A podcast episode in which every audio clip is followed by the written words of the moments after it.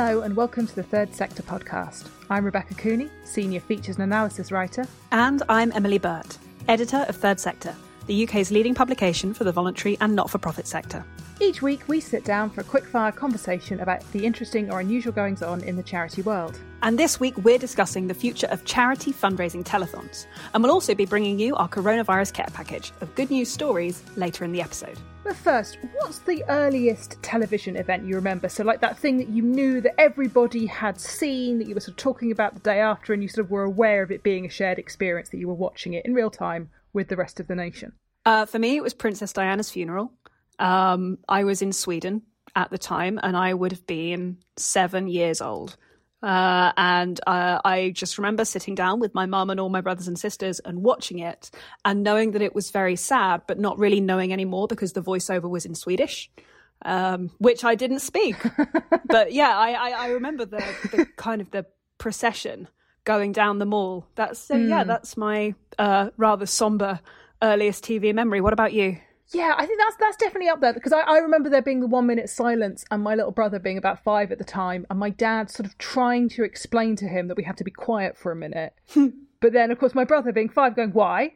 And my dad being like, trying to be silent. I'll explain to you later. And it just, it, it wasn't. And kind of, yeah. So, yeah, so I, I do remember that. Um, but I think for me, probably it was the, just before that, it was the 1997 election because I think that was about the first time that I worked out the Queen wasn't in charge of the country. Fair. Uh, was when I saw these massive billboards with with John Major's face on it, and that's all I remember. I don't remember the advertising. It was John Major's face, and then there were the uh, New Labour, New Danger posters, which had like like these eyes looking out of these kind of dark curtains, and I wasn't I wasn't really clear what it was, but it was quite scary. Um, but then so kind of because I'd seen these posters and because I'd sort of said to mum, well, who's that man? And she's like, he runs the country, and I was like, not the Queen what is this? um, so I kind of, you know, I was sort of interested, and yeah, I just remember the kind of the election coverage and the sort of, I must have been up quite late because I, I, remember the sort of celebrations and the things can only get better and that sort of thing. Um, and then we asked around the office, we asked about this. We did. So yeah, Andy Ricketts was the uh, 1979 uh, Cup final. The FA Cup final between Arsenal and Manchester United was Andy Ricketts's earliest TV memory. Yep. And then for Stephen, it was the OJ Simpson car chase, which, yeah, I've never actually seen this. I have no memory of this. Whereas, yeah, he was like, oh no, this is watching this live.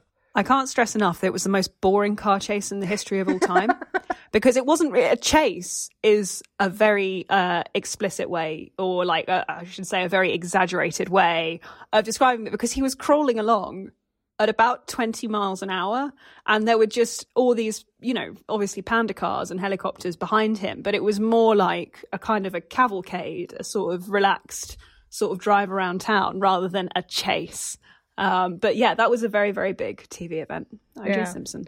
So yeah, I mean, this was very much back in the day when you know, if something was on TV in the evening, everybody was going to sit down and watch it, and you would be talking about it the next day at school, right? Like, uh, or you know, absolutely work or whatever. Like, and yeah. it was the also a golden age. I golden age. I mean, we're going to potentially dispute the fact that it was a golden age, but it was a big time as well for charity TV telethons. So we're going to talk about that now.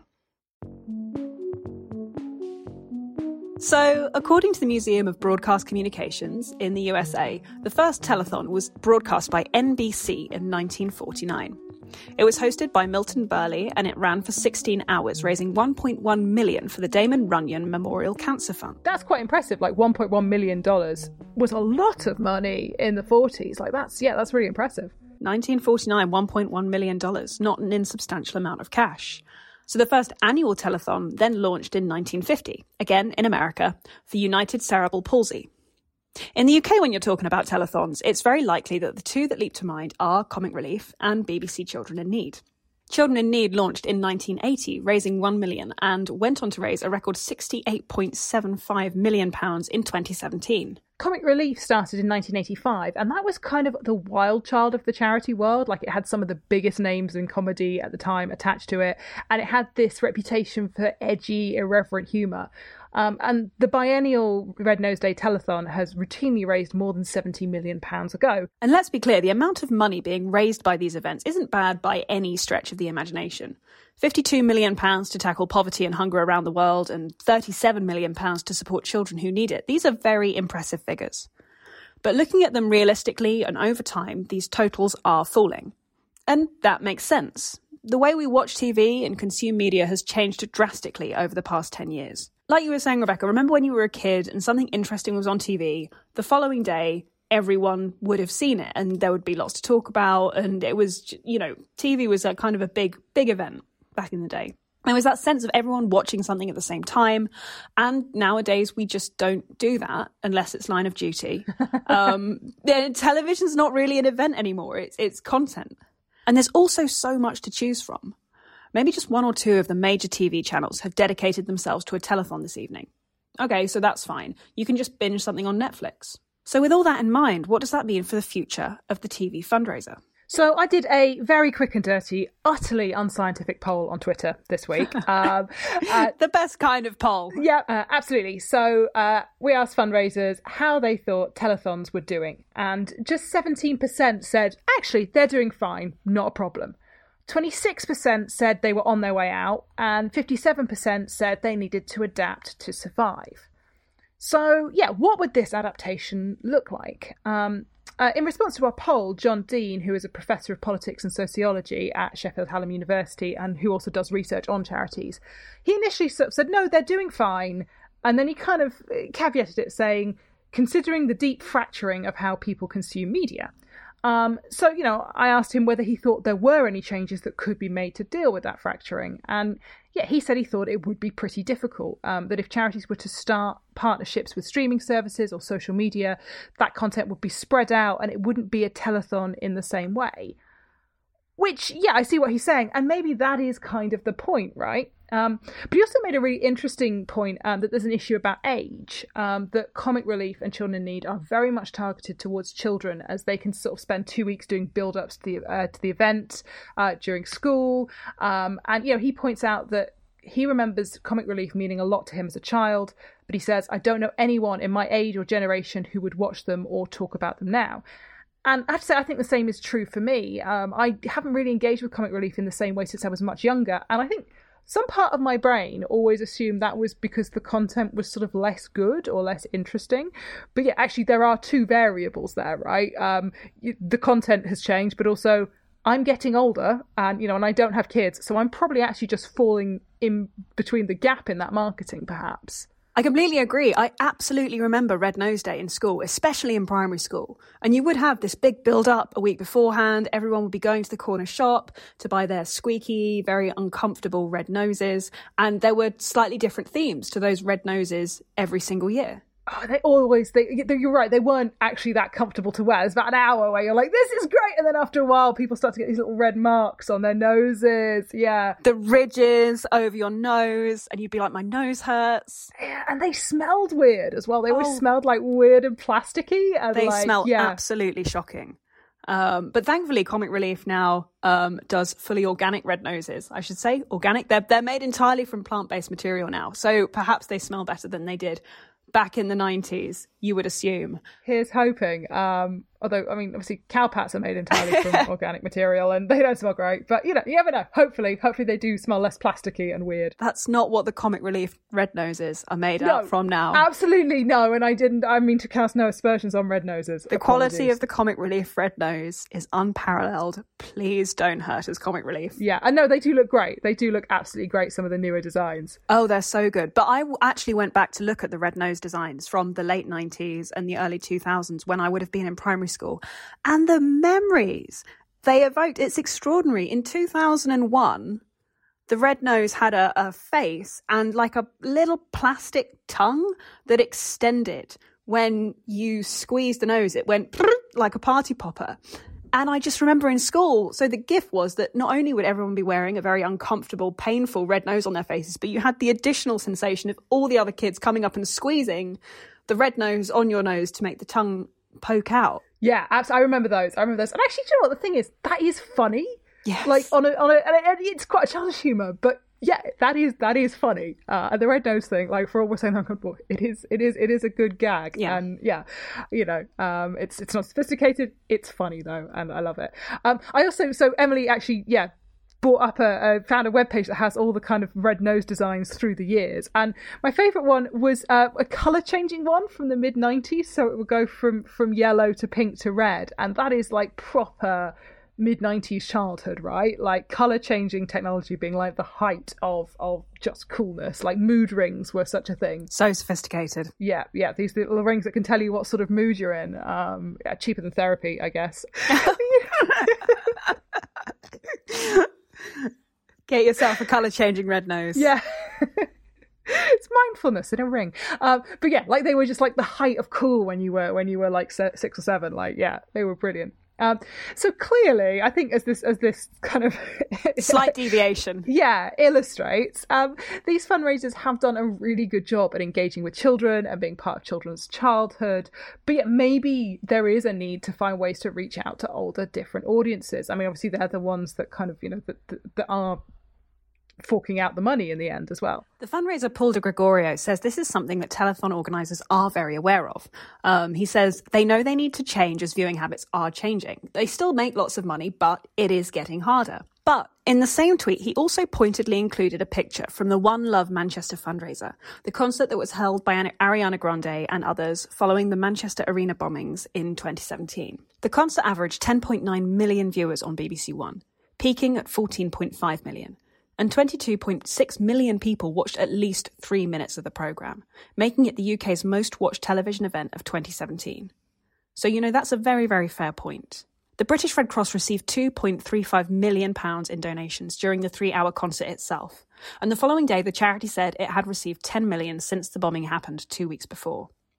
Because this was all part of a wider campaign, it is quite hard to tell whether later donations were prompted by the actual concert or just by the wider outpouring of support for the victims of the bombings. But still, it's not a bad total for something that was pulled together in less than two weeks. Yeah, absolutely. And we've had a similar example more recently with the Big Night In, which was organised in around a month in April 2020 and raised £27.4 million on the night to support those affected by the pandemic. Um, and this was then doubled by the government under a match funding deal. So again, that's that's pretty impressive in a short space of time. So clearly there are times, moments, events that can capture the public's attention and make them want to tune in and be part of something connected, whether that's the response to a bombing or a response to, you know, the pandemic, which left us all feeling very disconnected, very scared, and we wanted to feel together. And, and maybe these telethon events are part of a coming together there. Absolutely.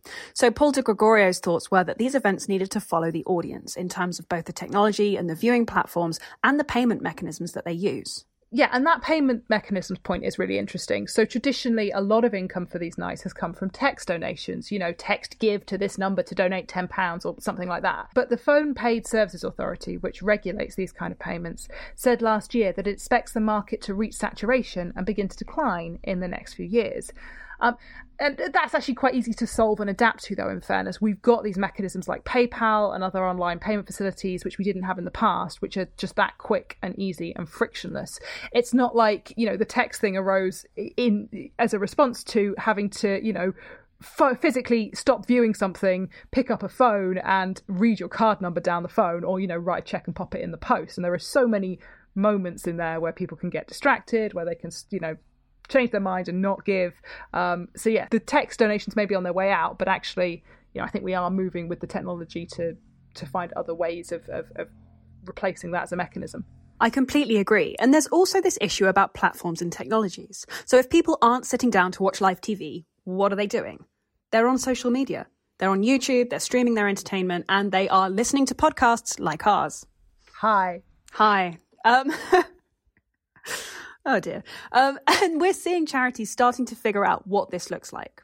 So in 2017, the ACLU, the American Civil Liberties Union, ran a live broadcast fundraising event. It was four hours long, which is relatively modest by telethon standards. But the key difference is that the event was not broadcast on TV. It was broadcast using Facebook Live.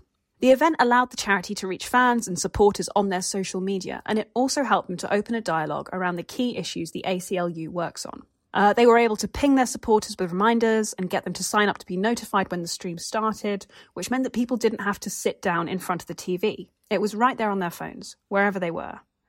It also allowed for integration with Facebook donation tools. Again, getting that really frictionless process from the person thinking about donating to actually handing over the money. to the point where it generated more than $52,341 before it even went live. The evening raised more than $500,000 with 250,000 donated directly through Facebook live streams. It reached more than 2 million views and generated thousands of comments, shares and likes. Interesting. Kind of there is there is an alternative there. Um, and you know, closer to home, a lot of the sketches that Comic Relief produces as part of the live television event do work well as short videos on Facebook. So, for example, during the pandemic, have you seen any any of Staged? Yes. Yeah, it's great. So it's David Tennant and Martin Sheen kind of playing themselves and sort of sending themselves up and sort of talking about being actors. But it's it's kind of yeah, it is, it is sort of short sketches. And they did a, a, special one for comic relief which worked really well. Um, and then there's also no such thing as a fish which is the podcast run by the QI researchers. Really good podcast. And they did a 20 hour podcast recording for comic relief with different celebrities dropping in to join them. So that was streamed live on youtube but then smaller chunks of it were also available as podcast episodes. And then of course because it's on youtube you can go back and watch it later. So again, that's really meeting the audience where they are already. And yeah, not that not it's all about me, but like as an example, I didn't see any of the live telethon for Comic Relief this year, but I did engage with that content with with the No Such Thing as a Fish, with the stage, and I did donate as a result. So as an example, that is working there. Right. And so um, Paul de Gregorio's other interesting comment was that there needs to be a focus on content with no room for filler. The focus there again is not about getting the audience to tune in because there will be some entertaining bits, but also that they get to be part of something as it's happening. And it's it's a good thing to do. Uh, it's about saying here is something really compelling to watch. Oh, and by the way, it's for charity, so do feel free to donate. So the example he gives for this is Stand Up to Cancer, which is a relative newcomer to the market. Um, that launched in the UK in 2012 and raises money for Cancer Research UK. And like Comic Relief, it has a live event every two years. Um, in 2018, the last time the event was run, it raised 24.6 million. But it also does stuff in its off years. So in 2019, there was no live telethon event, but it still raised 10.5 million. So what it does in the off years and alongside the live events is to piggyback onto existing programming. So for example, there have been special celebrity editions of popular shows like The Great British Bake Off, um, and that's been running recently. And it's yeah, so it's taking shows that people like and giving them more of that with a fundraising ask thrown in. So as you say, it's kind of it's about the content coming first and then being like, oh, by the way, it's for charity. Give some money. So it definitely seems as though adaptation is going to mean getting things much more diffuse. It becomes a campaign, a season of programming, events, content, participation opportunities, rather than one central night. Post COVID, I wonder if we all might be more literate in this idea of accessing short live broadcast events or recordings of events that have been filmed previously. I mean, you know, if you think about the success of the National Theatre's broadcasts of some of its shows, for example, they were wildly popular. Um, people were willing to pay to experience something that they couldn't reach live and something that they might have otherwise missed out on. And maybe there will be the opportunity for charities to engage with that post pandemic. And there's like a nice accessibility question around that as well. Yeah, absolutely. And obviously during the pandemic, you know, the National Theatre were very much raising money for themselves because they needed yeah. it, you know. Um, but yeah, I wonder if if post pandemic that idea could be harnessed. So those are yeah, again much shorter events, but there is still a platform where people are still willing to tune in live and stick around for a long period of time.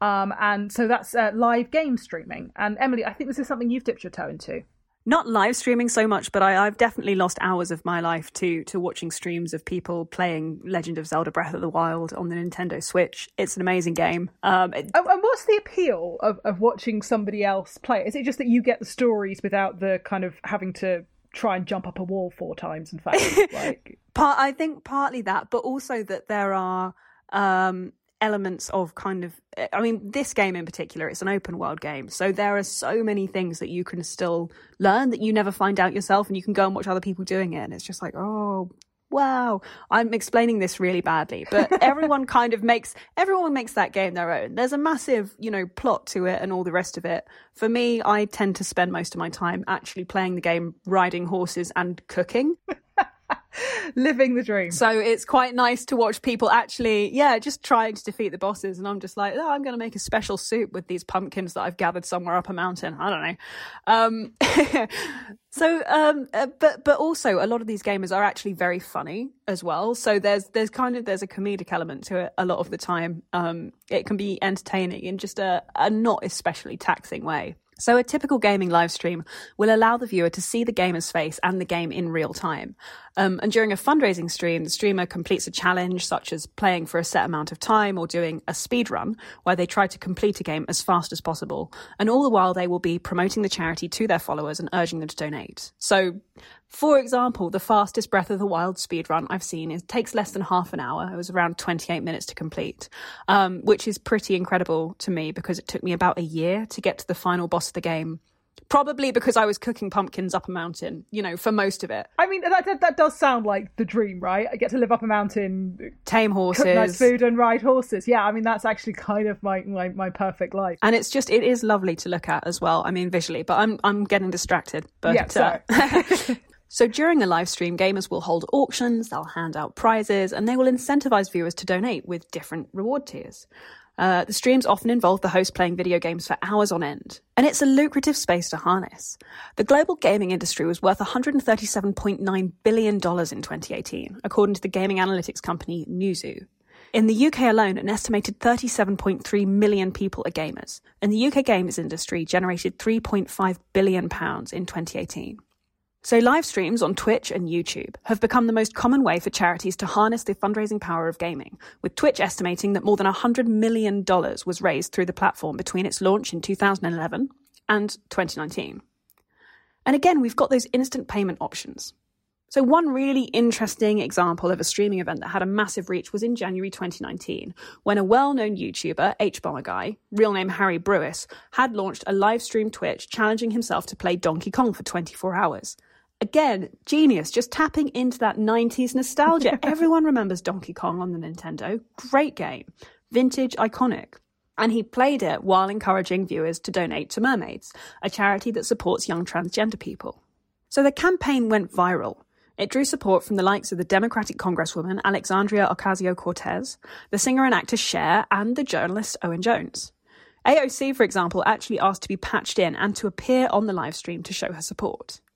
So by the time Brewis completed the game, his stream had raised more than £275,000 for the charity. It's not the biggest amount of money, but for Mermaids, which is quite a small organisation, it was game changing. It also raised a huge amount of awareness and helped to create support for trans rights issues, which is also a huge part of what telethons do as well.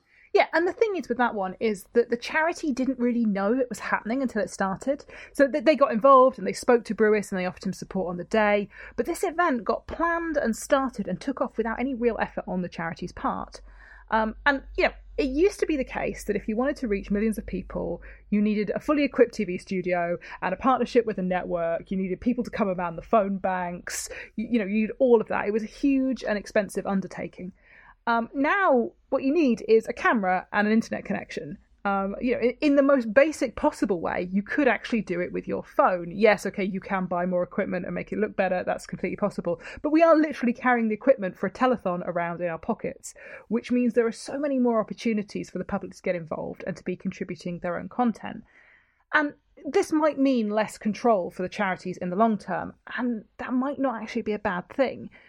So, one thing we've been hearing a lot over the last few years uh, with fundraising is uh, how charities need to start thinking of themselves as working in partnership with supporters to solve a problem. Um, and, and that's sometimes going to be about allowing supporters to come up with ideas for content and then to manage it themselves. And then the charity's role becomes to curate that content and flag it up to other supporters rather than being seen to own it. So the fundraising consultant Lisa Harwood is really keen on this idea. Uh, you know, in the past, she's pointed to the Ice Bucket Challenge and even the Me Too movement as examples of campaigns that were started and very much owned by the public and then curated by charities and campaign bodies. Um, they weren't people didn't sit around and have a focus group and decide to do these things. They sort of started spontaneously and took off.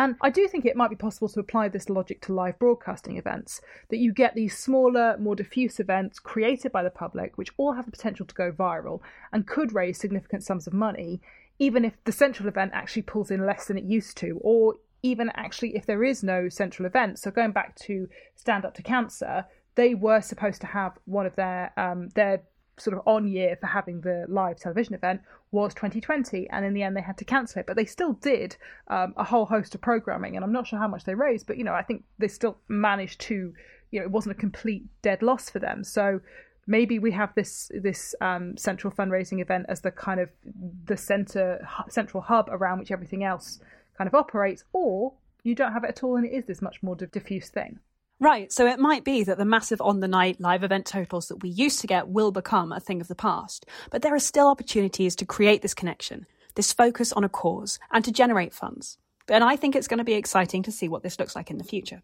Absolutely. And these were just some of our thoughts, some thoughts that we kind of um, cribbed off Twitter tell us if we're wrong or tell us if your charity is doing something really interesting in this space. We'd be really, really keen to hear it because I think, like Emily says, it's going to be really exciting to see what happens. I think there are lots of different directions it could go in. So, yes, do get in touch with us at Third Sector on Twitter. Let us know.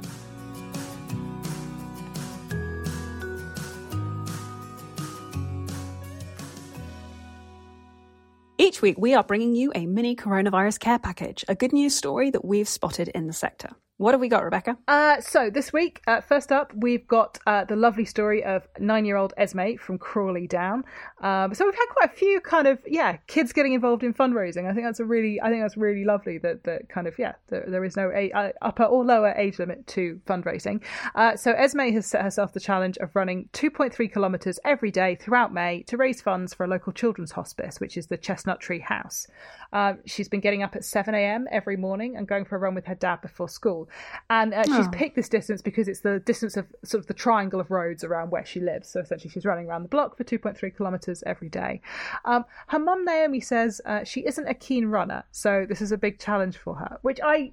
I find mind blowing. I feel like I feel like we like I hear this all the time from people who do these amazing distances. You know, I was speaking to Cathy Dean, who's the chief exec of Save the Rhino UK, and she does ultra marathons. Yeah. And she was like, like so she, she joined the charity having never done a run before. Save the Rhino UK make a lot of money from from marathons. And she sort of said, well, I better run the London Marathon. So the following year, she ran the London Marathon. The year after that, she does the Marathon des Sables, which is um, basically six marathons in six consecutive days across the Sahara Desert in Morocco.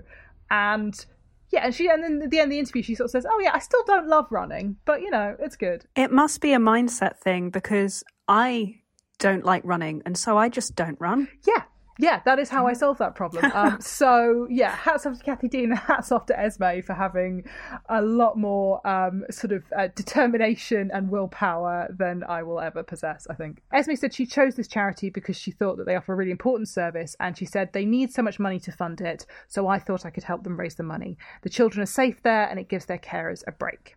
So far, she's raised £165 and she's got a fundraising page at justgiving.com forward slash fundraising forward slash Naomi dash Teasdale 2. Teasdale is T E A S D A L E, and obviously Naomi's her mum's name. So yeah, if you fancy fancy giving for that, and we'll put links in the show notes to that uh, into under the news story on our website. Good luck, uh, Esme. Keep going. It's awesome, and we are in awe. Wonderful, Esme. Keep on going. So next up, I've got one which I think is going to be quite close to your heart, Emily. Is it about a whale? It's not a whale. It isn't a whale. No, uh, it is. It is about weddings. Ooh. Okay. Well, if it's weddings and it's good news, then I'll take it. Hit me. You can cope with it. You can cope with it. Okay, it is good news. It's okay. Um, so, um, this is the uh, Teesdale based autism charity, Daisy Chain, ran a competition. Basically, it was a fundraising competition, and the winner would get effectively their wedding paid for. Nice. Um, they the package the package of prizes included um, a wedding at Hardwick Hall uh, as their hotel venue with catering and an overnight stay with a bridal breakfast. Um, so Hardwick Hall, I used to go on school trips there. It's like this proper like Tudor castle. Like I think um, Bess of Hardwick Hall or Elizabeth was like the the lady there, and she was kind of you know a, a big deal in the Elizabethan court. Um, and yeah, it's you've definitely seen this place like in like um, period dramas, Tudor costume drama things. You will have seen it. Um, uh, it's this impressive kind of Tudor castle. Um, and they kind of get a sort of choice of wedding date, a wedding dress provided by the Bridal fa- Factory outlet in Northallerton, the hair done, groom's suits, groomsmen's suits, wedding cards, photography, flowers, bridal nails, and three month couples gym membership as well afterwards, which I it feels like getting a marriage off to a rocky start, but all right. Um, that is also that's also included. Um, so yeah, so they had this. This was the prize, um, and basically the uh, couples had to raise money for charity for the charity in order to have a chance of winning. So if you raised five hundred quid, you got um, a place in the raffle. And uh, so a couple, Rebecca Baldwin and Sam Wagner, raised more than £1,600 for the charity, which qualified them for three tickets in the raffle, and their name was drawn out of the raffle. Um, a runners up, Kaylee Sterling and Anthony Murray, received a consolation prize of a stay at Ramside Hall's tree houses with spa access as well. Um, so, also a nice prize. But yeah, uh, effectively, you had to raise as much money as possible for the charity uh, in order to maximise your chance of winning. In total, the charity raised uh, just over £4,000. Wonderful. That's brilliant. So yeah, so nice one, and yeah, the stress of just all of that being sorted sounds really nice. Actually, I have to say, sure uh, does. Having done the whole wedding planning thing, I so, hope it's yes. able to go ahead stress free, and it's a wonderful day. Yeah, it's not until 2022, so best of luck to Rebecca and Sam. That's that's nice. That's a good amount of run in. Okay. Good luck, Rebecca and Sam. And also good luck to anybody, anyone at all who might be having a wedding sooner. It will be fantastic and you'll have a fantastic time. It will be lovely. Sure, I hope so.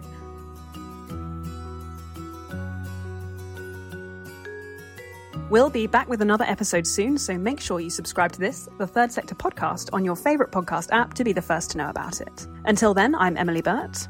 And I'm Rebecca Cooney. And our producer is Lindsay Riley at Rethink Audio. We will see you next week.